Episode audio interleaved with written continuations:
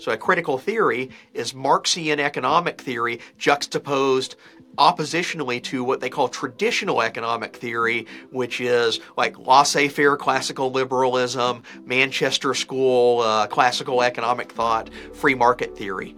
And uh, it's basically through this, this iteration, through this framework, that critical theory starts to assume that uh, basically all economic theory prior to Marx and then all economic theory since Marx that attempts to rebut Marx is really just kind of this veneer to uphold the capitalist uh, disparities of society, to uh, uphold the uh, a means of production where uh, ownership of capital is concentrated in the haves and the have-nots are exploited, deprived of their surplus value, uh, and therefore the Marxist system flows from that. So it becomes a, a very convenient rhetorical trick for saying that uh, all other economic uh, philosophies and systems and modes of reasoning outside of the Marxist framework are part of traditional theory, and we can attack and dismiss them because uh, they exist to uh, reinforce power disparities in society and fulfill uh, this exploitative purpose of capitalism. In this episode of Liberty Curious, I invited Phil Magness, the Director of Research and Education at AIER,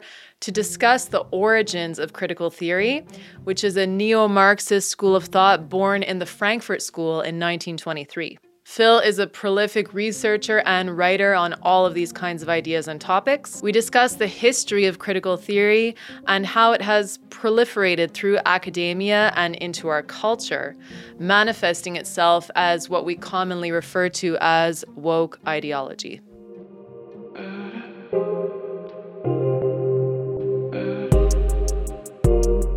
So, what I'd really like to get in with you today, Phil, is to look at where critical theory comes from. Right.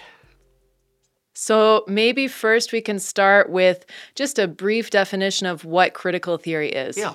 So critical theory, it's an intentionally imprecise term, but it refers to a classification of epistemic approaches to the world that tries to juxtapose itself against what they call traditional theory. And traditional theory, uh, often, at least according to the critical theorist, puts itself forth as objective or neutral or descriptive of the world, whereas critical theory uh, positions itself almost oppositionally to that and viewing its uh, its purpose as having a charge to change the world. And part of that change includes overturning power disparities that they claim arise from from traditional theory. They say basically traditional theory exists as a veneer to prop up uh, the haves versus the have-nots and critical theory exists to expose those differences uh, that occur and to overturn uh, the problems that arise allegedly from traditional theory so basically, this is what we see when people talk about the old white males who run society when they talk about social justice, uh, when they talk about inverting the power triangles, intersectionality, all those kinds of things are linked up with critical theory, yeah, they're, right? They're derivatives of uh, this original insight, and we can go into some of the history of the insight. But the uh, the important thing to remember here is this is an intentionally fluid type of definitional approach. So uh, if you claim to be carrying the mantle of critical theory and you just dub anything and everything that gets in your way uh, traditional theory, it's a way to dismiss it without without actually engaging it on a charitable basis.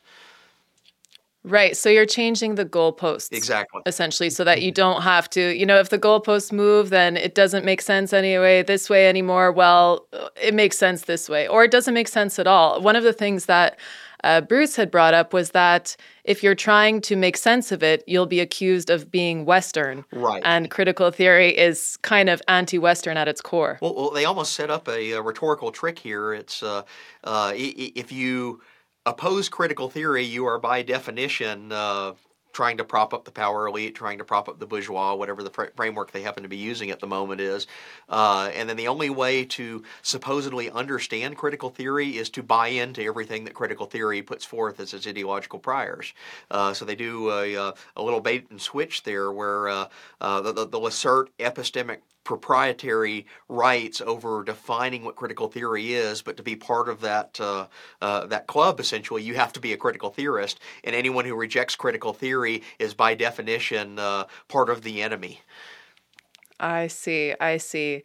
So, uh, critical theory, we'll we'll talk about its roots, uh, where it stems from, which is the Frankfurt School. Right. Um, and and so there was also something about it where it was an offshoot of Marxism, right? Where it, you know Marxism didn't quite work out, so this school of thought was kind of developed. Is that more or less correct? Yeah, so it goes uh, into the history of Marxism's dissemination itself. And I know we've done uh, several interviews and podcasts on this exact subject. Uh, but the gist is that Mar- uh, Karl Marx, when he died in 1883, he's a relatively obscure figure. He's known among radical socialists and he's known among other people that engage with that literature, but he's not at all in the academic mainstream. Uh, he just kind of dies and, and fades into uh, relative obscurity. Plus, he, he he's writing and passes away at a time that the core of his ideas are being upended and uprooted in the economics profession because he's a labor theorist of value, and that gets overturned. Uh, by the marginal theory of value almost contemporaneously to when Marx is writing. Uh, but the gist of it is, uh, after his death in 1883, he does have a small band of very intense, devoted followers. Uh, foremost among them is his uh, colleague and collaborator and sometimes patron, Frederick Engels, uh, who basically devotes the rest of his life into celebrating the work of Karl Marx and making sure that it's translated and printed and carried on. Uh, so Engel, Engels dies in the uh, 1890s, and at the time, Marxism has moved kind of into a political mire. It's been adopted uh, by radical political movements, socialists, as, as one of many competing factions of socialism. There are other versions. Uh, so Marxism's explicitly revolutionary, where there are democratic socialist theorists at the time. Uh, Johann Karl Rodbertus is often seen as the main competitor in the late 19th century. Uh, Ferdinand Lassalle uh, is another competitor of the Democratic Socialist stripe that uh, knew Marx and they, they viciously hated each other in their own lifetime. Uh, so it's, a, it's an extremely schismatic sect, but Marxism's a segment of that. And in the 1890s, they're ascendant within radical political so, uh, social circles, sometimes around uh, uh, the Social Democratic Party of Germany has a very pronounced Marxist contingent, but it's all in the elite of that party. And what they are discovering is that this revolutionary thrust of the Marxist message, that the, the basis of his theory, uh, is very heavily wedded to revolutionary upheaval, uh, that's often a very difficult sell to voters and to the masses. In other words, uh, mm-hmm. Marxian revolution is supposed to be a mass proletarian uprising, but the proletariats almost never seem to uh, carry through on their supposed predicted part. And what happens is you get intellectual elites in the Marxist uh, uh, circles that appoint themselves as, you know, it's later called the vanguard theory. they appoint mm. themselves as the supposed organizers of the proletariats to enlist and engage them to what they're supposed to be doing, which is a revolutionary revolt. Uh, by the 1890s, uh, several Marxist theorists that were originally very sympathetic to Marxian social aims of bringing about uh, uh a socialist system of the economy, uh, they start to realize that uh, this revolutionary uh, route has many, many obstacles ahead of it. A lot of Marx's predictions uh, that he claimed in the, uh, you know, he's writing in the uh, second half of the 19th century. Uh, das Kapital comes out in 1867, so use that as kind of a poll. He makes all these predictions about the inherent supposed contradictions of capitalism will result in the continuous immiseration of the proletariat. Well, turns out the actual observed trends by the late 19th and early 20th century are going in the opposite direction. There's an emergence of a middle class that's simply not supposed to happen according to this old orthodox Marxist theory. So, what happens in roughly about the late 1890s to the early 1900s is you get a, a reformist movement among certain Marxist theorists. Uh, the leader of this is Edward Bernstein. Uh, he's a uh, politician and theorist with in, in, Germany that's associated with the, the Social Democratic Party, and he proposes an evolutionary adaptation of Marxism that looks a lot like labor reform advanced through a regular legislature. Uh, so they put out platforms calling for like a shorter workday and universal education, things that are not distinctively Marxist, but many Marxists want. Uh, so right. it becomes a much more watered down version of it. Uh, the revolutionary element starts to be kind of pushed aside or not talked about as much, at least among these evolutionary reformer uh, contingents of, uh, of Marxist thought.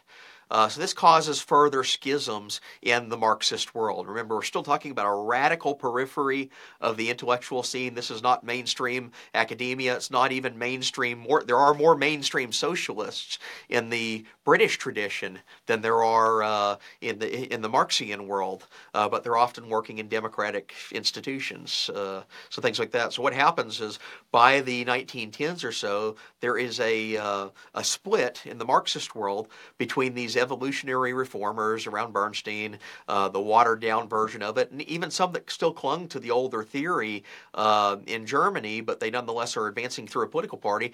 And then you have an alternative sect or faction that emerges, and this comes out around a really radical, fringe, almost nobody had ever heard of him type of a figure named Vladimir Lenin. And that sect is seeking to instigate a vanguard led revolutionary upheaval that overthrows a society and institutes a dictatorship of the proletariat, uh, brings about the socialist state. Uh, utopia follows uh, the Marxian system. And Lenin is saying, look, all you reformers have it wrong. You've stripped Marx of his revolutionary thrust and power. We're trying to restore it, and we're going to act on that revolution, which, of course, we know Lenin eventually does in 1917. So that's the backstory.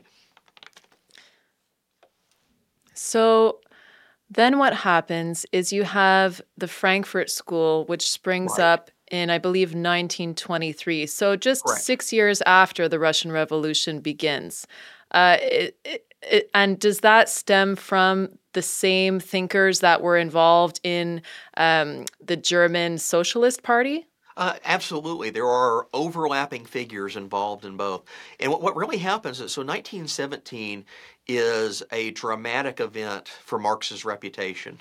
Uh, Lenin skyrockets him into fame, into the top tier of intellectual salience. And you know, we've empirically proven that. There's also uh, qualitative evidence of multiple testimonials from that era uh, about uh, prominent intellectuals that are saying, well, who's this Karl Marx guy uh, that Lenin has elevated and now suddenly he's being quoted and taken seriously everywhere? And some of the economists at that time were saying, well, we already defeated Karl Marx. His ideas are obsolete. Uh, why is he now the basis of this? This revolutionary political movement, what turns out that Lenin uh, through a stroke of luck and uh, through certain unscrupulous actions, and then taking advantage of the disorganization of a very weak government in Russia, seized control by a coup d'etat of a major world power government. What does Lenin do almost immediately, other than securing his power and putting his cronies into office and uh, and, and, basically strengthening his hold over the Russian government? Uh, he also immediately goes into propagating Marxist theory through the full instruments and tax dollars of the state. Uh, don't take my word for it. The Marxist historian Eric Hobsbawm makes that exact point. He says that uh, Lenin takes Marx from an obscure intellectual doctrine, which was where it existed in the 1910s and uh, and earlier in, in German political discussions. And uh, Hobsbawm says Marx, uh, Lenin elevates Marx into a doctrine that everyday common man workers that are part of the proletarian revolution must also learn. Uh, and, and, Lenin does this through making sure copies of uh, Das Kapital and the Manifesto and then other texts that had previously uh, either been out of print or, uh, or had never even been translated are mass produced, circulated all over the world, uh, translated into dozens of different languages, and he goes on a uh, uh, basically an intellectual project. So he sends out resources and money and scholars uh, to go mine all the archives where Karl Marx's unpublished works exist, and he hmm. Tasks them with trying to get it into print. Well, what's happening in Germany at the same time? So. Uh, almost immediately after the Russian Revolution, uh, and this is in the aftermath of World War I, again, a time of political instability. Uh, there is a Marxian inspired attempt at a revolt in Germany over the post war government. Uh, it's called the Spartacist Uprising. Uh, the main figures uh, is um, uh, Rosa Luxemburg, who's a uh, revolutionary Marxist theorist uh, that has some commonality with Lenin, although she has distinct nuances there, but very much in the revolutionary camp. The huh. Spartacist uprising fails, um, and Luxemburg is basically executed in, in part of the process of this. so it's a really brutal time in history, but unlike the Soviets, the attempt at revolution in Germany fails. and there is a uh, a reckoning among Marxist intellectuals asking the question of, well, what do we do next? And you have a right. couple components to that. So there's the older uh, reformers from the 1910s, the 1900s and 1910s. They had basically been shoved aside. Uh, they had lost the debate with Lenin in 1917, although they, they're, they're still active. A few of them are still alive, but they're also an older generation and they're nearing the end of their lives. Uh, mm-hmm. Uh, so they, they are no longer the intellectual force. Some of them have already died off. So uh, August Bebel dies in, I think, 1913, and he had been the, the party organizer of, uh, of at least that version of social democracy Marxism. Uh, but by 1919, 1920 or so, there's been an upheaval and the torch is passed to the new generation of Marxists, and you get uh, a couple of figures uh, that are active in that world. One of them is a philosopher by the name of Karl Korsch. And Korsch is a Marxist theorist. He's a sympathizer with these doctrines. He, he writes uh, basically a paper or an essay uh, for an academic seminar in 1922, and it's presented at the University of Frankfurt uh, to a group of younger students. And one of the major arguments of this uh, this paper is that Lenin whether we like him or not. And Korsch originally is, is actually kind of friendly to Lenin in this paper, although within a few years he starts seeing some of the crimes of the Soviets and suddenly changes his tune and doesn't mm. want to be associated with it. But in mm-hmm. 1922, he is saying Lenin has reinvigorated Marxism. It's rescued Marxism from this stale decline of the reformist movements that were occurring in 1900 to 1910 prior to the war. And he's done that by resuscitating the revolutionary vigor of the original theory. Uh, and he says this is something that uh, you know we need intellectuals uh, to develop and propagate and uh, and continue to work on whether they're Leninist, Leninist or not. But this is one of the birth points of the Western Marxist tradition, distinct from uh, the Soviet Leninist stuff, although it's coming with subsidy and support from the East, because Lenin has, has, embarked on all these mass publication projects to make Marx's work accessible, to translate new things, and some of the money for that actually ends up at the University of Frankfurt. Uh, one of the attendees of, of, of the seminar were Korsch, and uh, um, there, there, are a few other theorists at the time. Uh, uh Georgi Lukács, who's another uh, um, Hungarian Marxist theorist, basically makes similar observations that Lenin has reinvigorated Marxism, and, and we need a philosophical movement now to work on this. Uh, they're all attendees at the seminar, and one of the students that's present there is an heir of a, I believe it's a South American industrial fortune. Hmm and he so he's very much a child of privilege of the upper class, but he's a philosophical dilettante Marxist type, uh, and he basically says, "I'm going to take Daddy's money and infuse it into founding a new uh, social research institute at the University of Frankfurt. Uh, that's where we get the Frankfurt ah, School." Karl Grunberg is that his name? Uh-huh. He, he, okay. Uh, so he's one of the yeah one of the major figures. That, Okay, so just to sum it up. So basically, so what happens here is you have the Leninist Marxist revolution that happens in the Soviet Union 1917 and then from there you have the German Marxists who are saying, "Oh, you know, well this is great." You know, but we secretly think it's great. Maybe not so secretly, well, but they're actually pretty public about they're it. They're pretty public about it. But, and, but as soon as they start seeing some of the problems with Lenin, uh, I mean, Lenin's a very brutal figure. Uh, he engages in explicit political murders of his opposition. Uh, that they start to distance, uh, you know, and I'll credit that good for them, even though uh, they try to sanitize their own history with it. Uh, right. but at least through the, the early to mid 1920s, there's enough of a nexus, an intersection between the German Frankfurt School branch of Western Marxism and then the Eastern Bolshevik version uh, that you can't really easily separate it. And the other point that I make uh, the events of 1923 onward in Germany the founding of the school probably never would have happened had they not had the successful, supposedly successful revolution occurring in uh, in uh, the Soviet Union just a few years earlier. So they needed that invigoration to start their own research program. But it's uh-huh. after that point they start to split. I see. So so it inspired this uh, what essentially became the Frankfurt Institute. Uh, that became the Frankfurt School of Thought, which exactly. critical theory is born out of. And now, yes. if we think about that on the bigger scale, critical theory is what we see in our culture here. So it's like the neo Marxism that became the Marxist flavor of the West, and that has right. kind of just spawned and grown over time into what we see it is today. Yeah, so, so it's a uh, the, the major figures that emerge are within that next generation. So after uh, uh, the institute is founded at Frankfurt, uh, uh, they have an infusion of money and they start hiring young academics, academics that were uh, sympathetic to Marxism, hmm. and they also start bringing in other academics from other schools to that becomes their meeting place where they hold uh, seminars and collect papers and, and, and try to advance scholarly work on Marxist theory that up until that point, up until Lenin, had been considered like a dead letter. Now it's revived. Now now they have an intellectual center uh, to develop it. So one of the major figures there is a, uh, a, a philosopher by the name of Max Horkheimer. Yes. And uh, Horkheimer uh, assumes basically the leadership of the Frankfurt School in the uh, the late 1920s, early 30s uh, is his most active point in, in that segment. And what he does is he frames out this divide between critical and traditional theory. He writes a, uh, a lengthy manuscript uh, that's now available in English, but was originally published in German, uh, that juxtaposes traditional theories versus critical theories.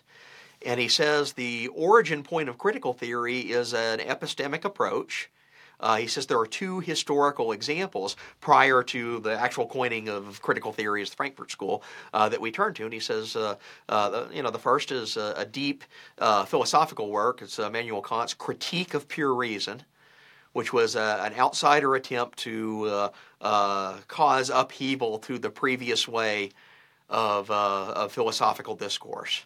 Right. so he says that's kind of the framework. But then he says the second, the major thing, and this is where they take the name from, is Karl Marx.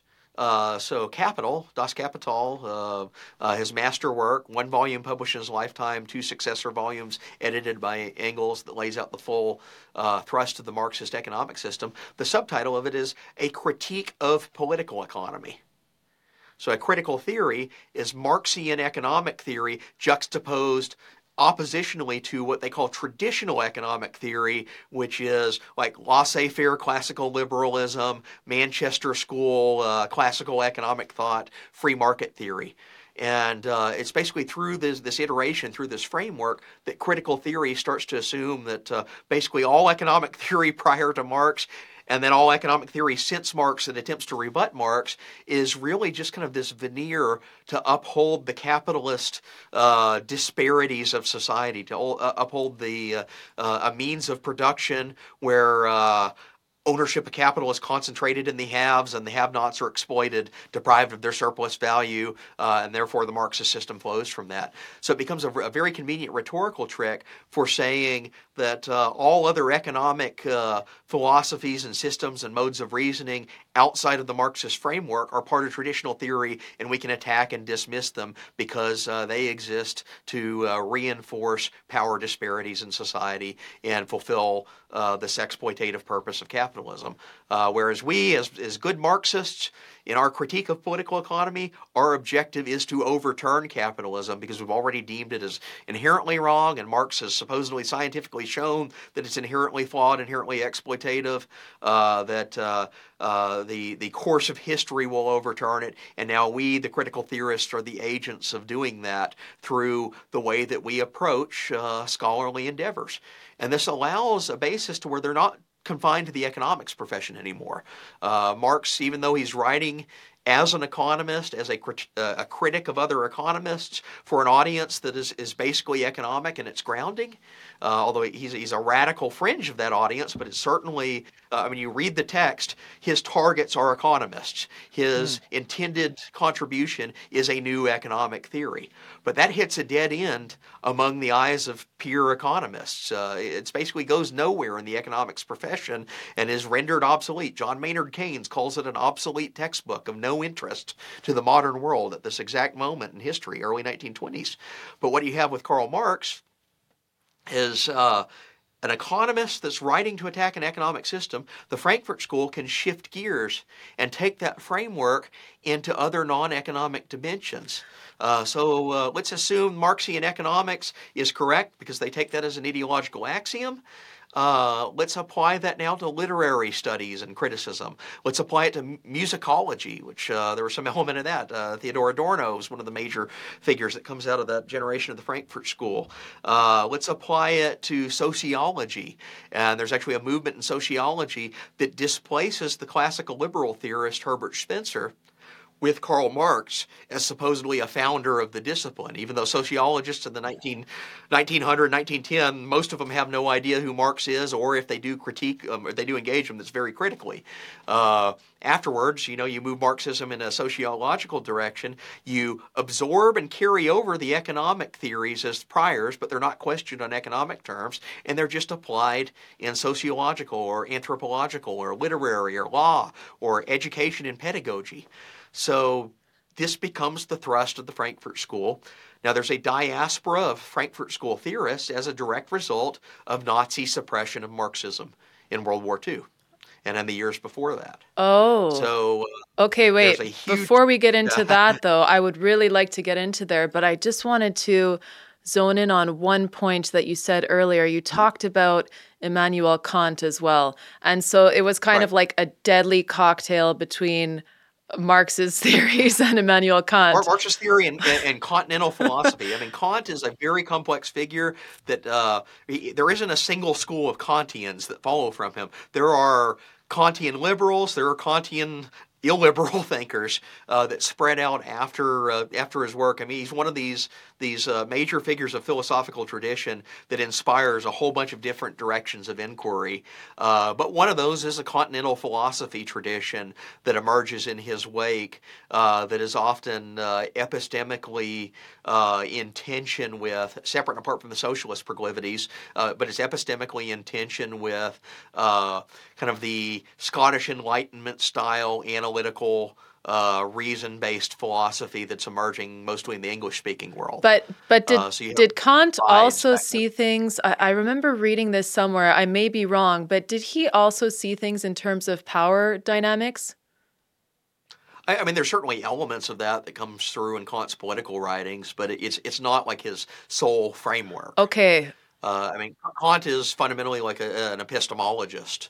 Uh, he's trying to discern principles of reason, uh, and he has uh, certain liberal influences. So David Hume, for example, is one of the precursors that flows into Kantian philosophy, and Kant explicitly credits Hume, but uh, he also takes it in some slightly different directions. He's an ethical theorist of sorts as well, just a multifaceted figure. Uh, but, but I, I, guess the way of summarizing that is that there's no single true claimant to Immanuel Kant although there are derivative philosophical traditions that later became sympathetic to and embracing of Marxism okay. and uh, are able to reinforce uh, Marxist theory by drawing on certain earlier insights, I guess would be the best way of putting it. So then the Frankfurt's school uh, and their idea of critical theory sounds like it's just kind of a mishmash of different things yep. that, you know, might not be coherent altogether.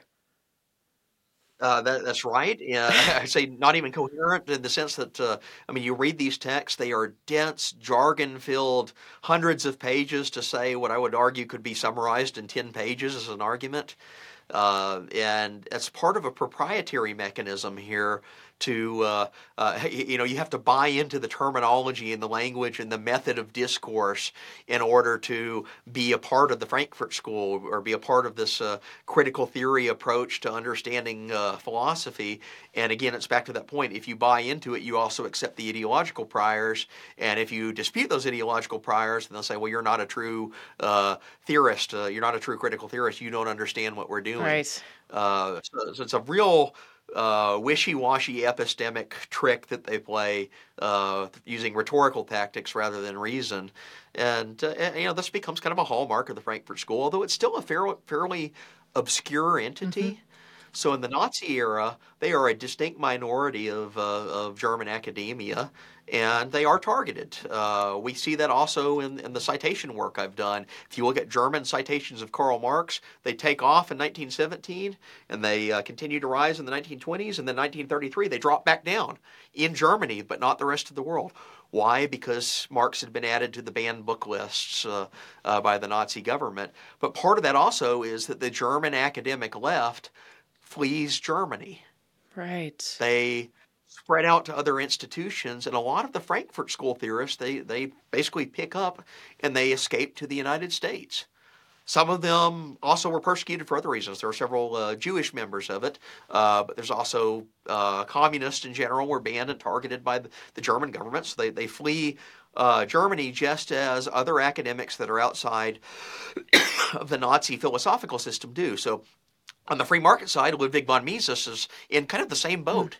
He's a Jewish Austrian economist that espouses free market theory and pretty radical free market theory, and he's on the target list by the Nazis when they take over Austria.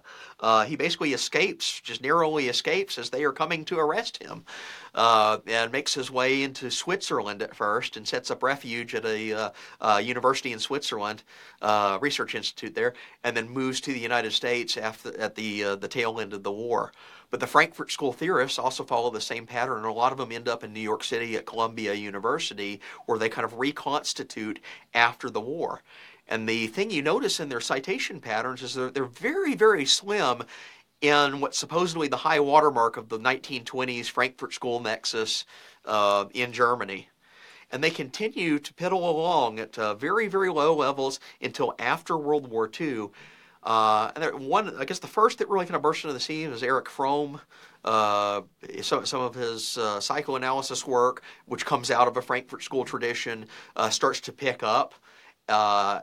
At the tail end of World War II in particular, but the first major Frankfurt School theorist that kind of burst into the academic mainstream is uh, Herbert Marcuse, who's one of that original generation with Horkheimer and Adorno and Marcuse are the uh, uh, kind of considered the, the, the, founding figures of that era. And he relocates to the United States and becomes uh, kind of like this guru of the new left philosophical uh, tradition, the new left philosophical world in academia, in American academia, in the early 1960s or so.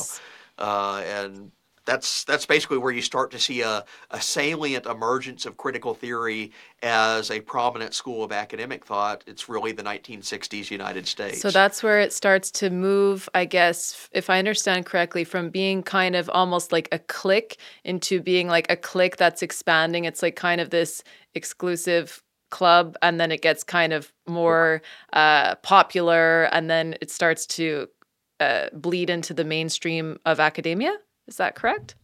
Absolutely. Okay. absolutely. I mean marcuse is a, uh, a major figure in that era. Uh, you know, he also articulates philosophical doctrines that are expressly hostile uh, to what he sees as the manifestations of power disparity out of uh, traditional theory.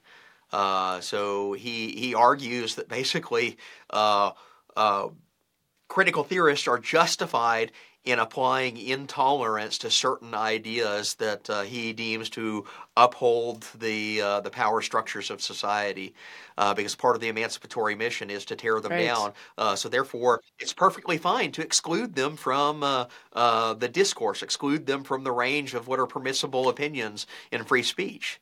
Uh, so he takes that in a very illiberal direction in a, in a fairly notorious essay he writes in the mid 1960s uh, on this subject. Uh, but he also has generations of, uh, of graduate students that are involved in uh, a variety of different directions of, uh, of radical academic activism. So one of his most famous students, dissertation students, is Angela Davis of the Black Power movement. and she has, I mean, she's a Marxist theorist in her own right, and she takes that in a, a bit of a different direction but um, it, it, spends most of the 1970s basically running away from the police because she's uh, implicated in some uh, uh, criminal revolutionary activity. Uh, ends up fleeing to like East Germany and uh, does the tour of the Soviet world. Wow, and, uh, goes home. Real, really horrendous things about the, some some of the worst most brutal, murderous regimes of the 20th century before she comes back to U.S. academia. Um, but but it's really the 1960s. You can see this in Marcuse's citation counts, and then the other crit theory uh, thinkers that are operating in his circle. They're of that that first generation of the Frankfurt School. Their citations start to take off in the 1960s. Uh, so mm. you see them entering into the academic mainstream. By then, there's another generation of uh, critical theorists, uh, multiple other generations. There's also a reconstituted Frankfurt School in Frankfurt, so the next generation of uh, of critical theorists comes up there, and they're um, again similar uh, uh, similar characteristics. They all tend to be Marxists, but Marxists in a direction that isn't explicitly economic. They're philosophical Marxists. Right. Uh, they often have schisms between them. Uh, Jurgen Habermas is, is probably the most prominent figure of that second generation, uh, and he kind of comes of age in the 1960s to the present day as uh, the next iteration of the original Frankfurt School critical theory tradition. Although by then there's been hivings out in all sorts of different directions of applying this critical theory methodology, again with the inherited just default assumption that Marxian economics are right uh, and applying it all over the place. So you start getting outcroppings of critical theory that are applied to very specific areas or segments of society. And so this is critical. Yes, social is- yeah. justice, feminism too. I believe there's a bunch of different things. But if we um, compare that, you know, critical theory with traditional theory, is traditional theory basically just kind of classical theory, like what you would think about in terms of like Enlightenment way of looking at things, the Western tradition of, uh, you know, scientific uh, inquiry and reason? Like, is that Yeah. yeah. It's uh, it's what what is uh, rooted in the Enlightenment, at least the most recent uh, iteration of it, before critical theory comes in and tries to to seek its upheaval. Uh, but it's also something traditional theory goes all the way back to the ancient world. And there are interpretations of, of traditional theory that these are, uh, you know, they're philosophical inquiries that position themselves. The claim is that they're they, they, they position themselves as seekers of truth, of uh, uh, objective observers of the world, trying to discern the world. And the critical theorist says, well, we need to interrogate that because they aren't really objective observers. They're just providing rationalizations to prop up power disparities that we don't like. And our purpose of interrogating them is to emancipate the world from these power disparities that have been entrenched into philosophy, into culture, into uh, anthropological assessment, sociological assessment, you name it, uh, across the world. Uh, and then even by the late 1960s, so there's a whole movement uh, that emerges in education schools. It's called critical pedagogy and it's a derivative out- outcropping of critical theory. Uh, there's some overlap in some of the theorists where they train, but it, but it, it's seen as, a, as an outgrowth, so it's a new school unto itself, a, a, uh, a version of critical theory applied to education in the classroom. And it it basically juxtaposes traditional education as like the re- recitation of facts, the recitation of methods and figures, uh, what most people think of uh, when uh, they view K through 12 education. They said, well, a critical pedagogy uh, is something that tries to instill a form of activism in the students uh, to overturn yeah, we and- see that and now. overthrow. we uh, see that all over public Yeah. schools now, right? So It is, and some of the critical pedagogy texts, uh, Paulo Freire's uh, "Pedagogy of the Oppressed" is like one of the most assigned Wow. books in education schools, and this is a a, uh, a Marxist uh, crit theory adaptation of pedagogy. Uh, that's put forth as like a manual of what a teacher is supposed to be doing in the pla- in the classroom. What are they supposed to be doing? Overthrow neoliberalism, overthrow capitalism, overthrow all these horrible things that uh, uh, are used as like the boogeymen uh, from the crit theory perspective because they're upholding uh, power structures of the haves against the have-nots. So, okay, we saw that the Leninist Marxists were very ambitious and they were very successful. And we talked about that in our last podcast, which I definitely recommend people to go watch the full thing because it really gives a good background of the Russian Revolution and of, of Leninism and that strain of Marxism. But here with critical theory and the Frankfurt School, we could see that they're also very successful. They've brought these ideas into the West. It's proliferated here. We see it all over the place. But do you think that they had those intentions, or do you think that they, in a way, thought that these kind of ideas would just stay in academia and they could have their debates about it and they could kind of uh, enjoy talking about it and writing about it without actually seeing it play out in the real world? Like, do you think they were as ambitious as Lenin, let's say? Right, right. Well, they uh, they actually come at odds with Lenin for very clear reasons because the, the political methods Lenin and his successors, Stalin in particular, use are like linked to genocide and atrocity, and no sane person wants their legacy associated with that. Uh, there are still some like uh, genocide deniers that, that, that, assert that Stalin was unfairly blamed, but that's a real weird Stalinist extremist fringe of the Marxist world. Critical theorists generally, once those crimes were out in the public, they didn't want to be associated with that. Uh, so they're, they're basically arguing for a way to apply Marxist economic theories through other disciplines and push them forward without the Soviet state and its baggage attached to them.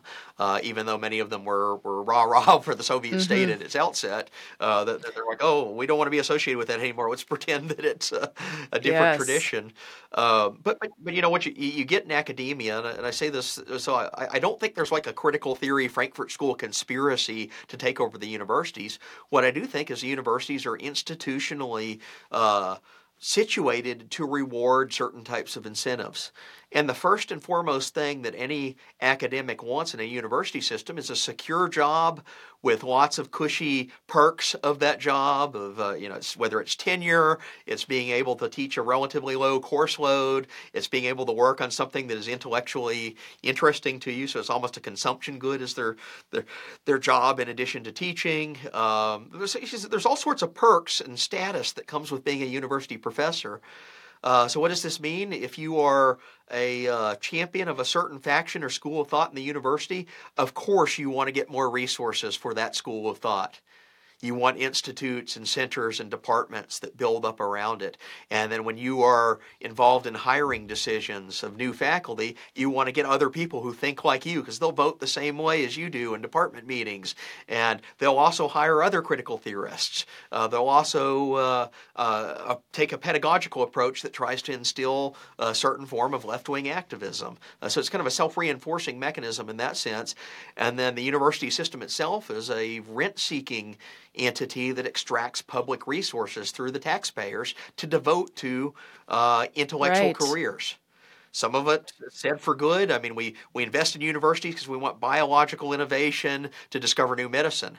We also invest in universities because we want an educated public that knows Shakespeare and uh, uh, understands philosophical reasoning and can do mathematics. And uh, we invest in universities because we want a place to send our kids uh, so they can get educated and get better jobs. These are all the public justifications for putting money in universities. But what it plays out in the real world is uh, like a competition for resources internal to the university university system where instead of uh, uh, we educate everyone in Shakespeare, the English department uh, uh, gets control of certain resources and they start requiring English composition classes that are supposedly about teaching writing, but it's all about socialist activism and, uh, and gender ideology and, and, and intersectionality and exactly. power dynamics and all of that. But I mean, it makes sense too in and if you think about it in a non nefarious way, kind of as you're describing here about incentives, is that if you're kind of in that position where you're studying critical theory, you're teaching critical theory, you're pretty cushioned from uh,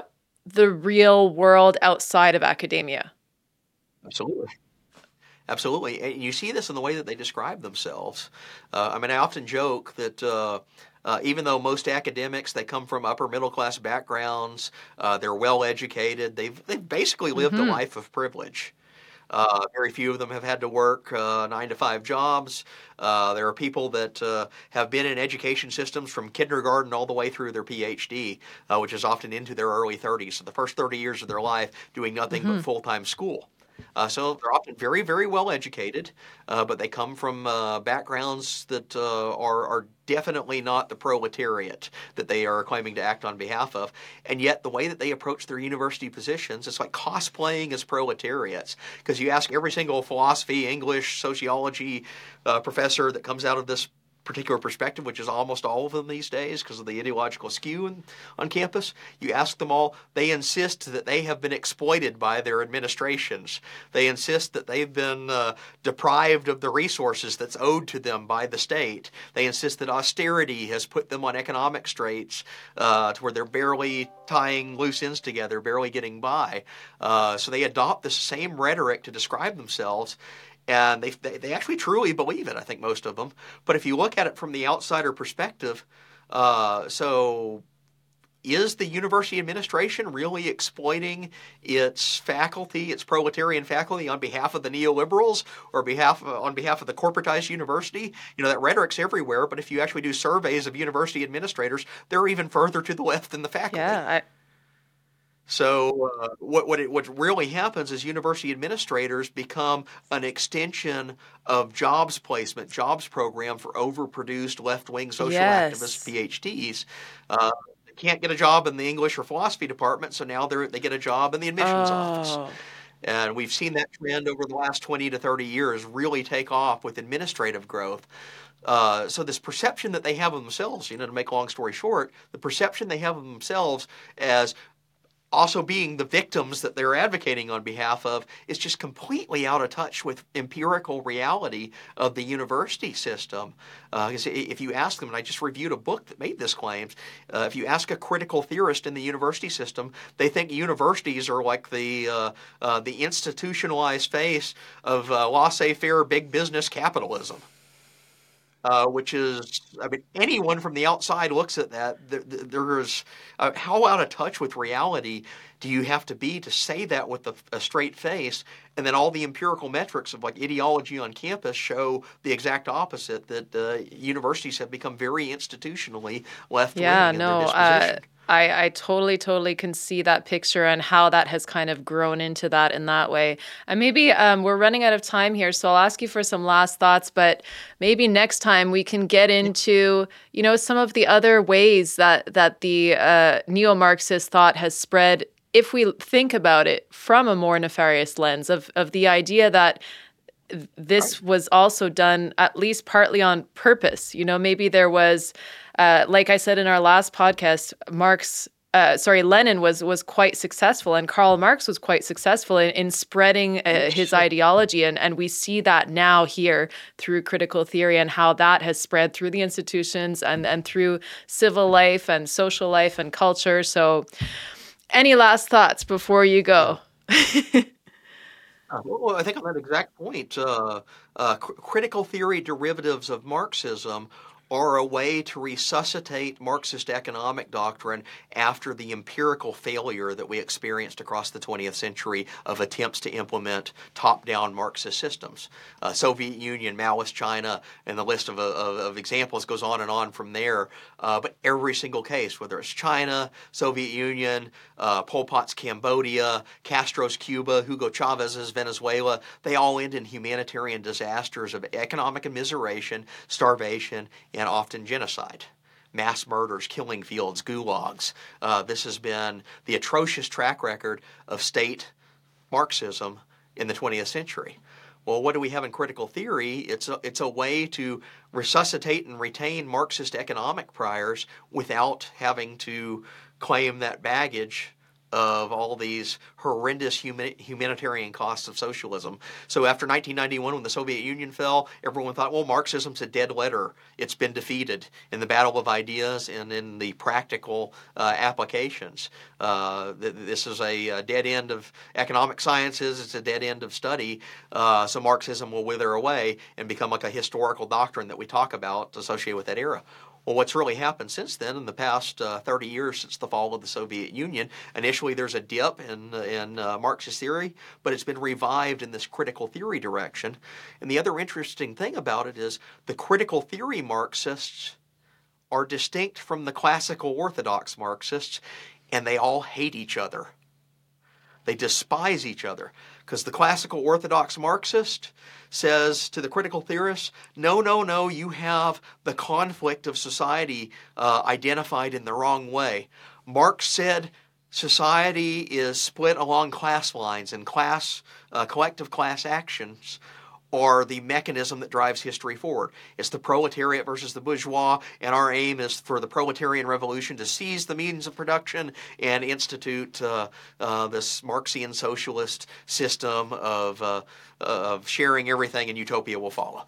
Uh, but it, it, was the class divide that's the mechanism, and it's the fact that the proletarian classes is far more nu- numerical uh, advantage than anyone that's at the top. So eventually, history has to arc toward that.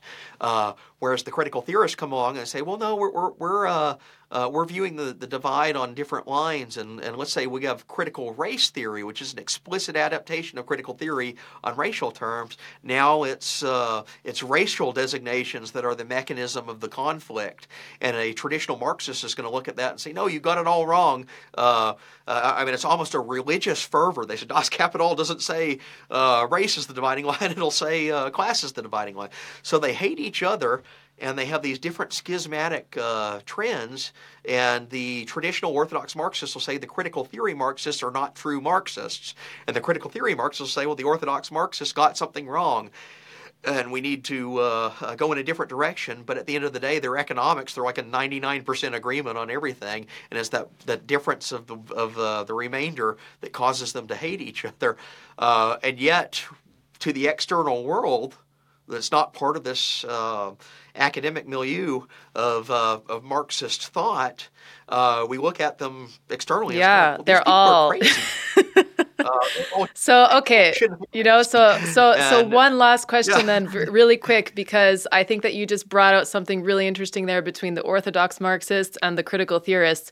So would you also say that the critical theorists only want to destroy and and dismantle, and the orthodox Marxist want to dismantle to rebuild utopia? Is that also a difference? Uh, I, I, would say that there are probably more pronounced utopian predictions in the Orthodox Marxist system, even though they'll disavow it. They'll say these are our scientific predictions, but it, it does basically veer in a utopian direction. Uh, the critical theory Marxists, there's a bit more of a diversity of aims there uh, because a lot of it is uh, small level political activism to change a specifically targeted policy. Uh, so you do get a, a, diversity of style there, and uh, uh, you know the revolutionary revolutionary element is dampened and reoriented to uh, microcosm battles in the critical theory world, whereas the orthodox version. So, so it'll be a, a, small battle to. Well, we need to seize the campus climate and uh, and make sure our university ah. is is uh, uh, like a true manifestation of, of the worker utopia that we we all. Oh, uh, interesting. Uh, but you go to any university, and they're, they're, they're some of the most dysfunctional institutions and entities in our entire society. They make the, the Department of Motor Vehicles look like a beacon of, of hope and, and functionality. Uh, so yeah, I mean, God help us if these people ever uh, uh, extend uh, how they behave in university systems to the rest of society, uh, because it does end in, in, just like bureaucratized, nonsensical mess. Well, Phil, I think I just it. got the title for this podcast: "Critical Theory: Microcosms of Utopia." I think that's right. Uh, well, thank you so much. I can't wait to talk about this more. Super interesting topic. Thank you so much, Phil Magness, for being here today. People can follow you on Twitter, read all of your work at AIER.org, and um, yeah, hope to talk to you about this again soon. Absolutely. Thanks.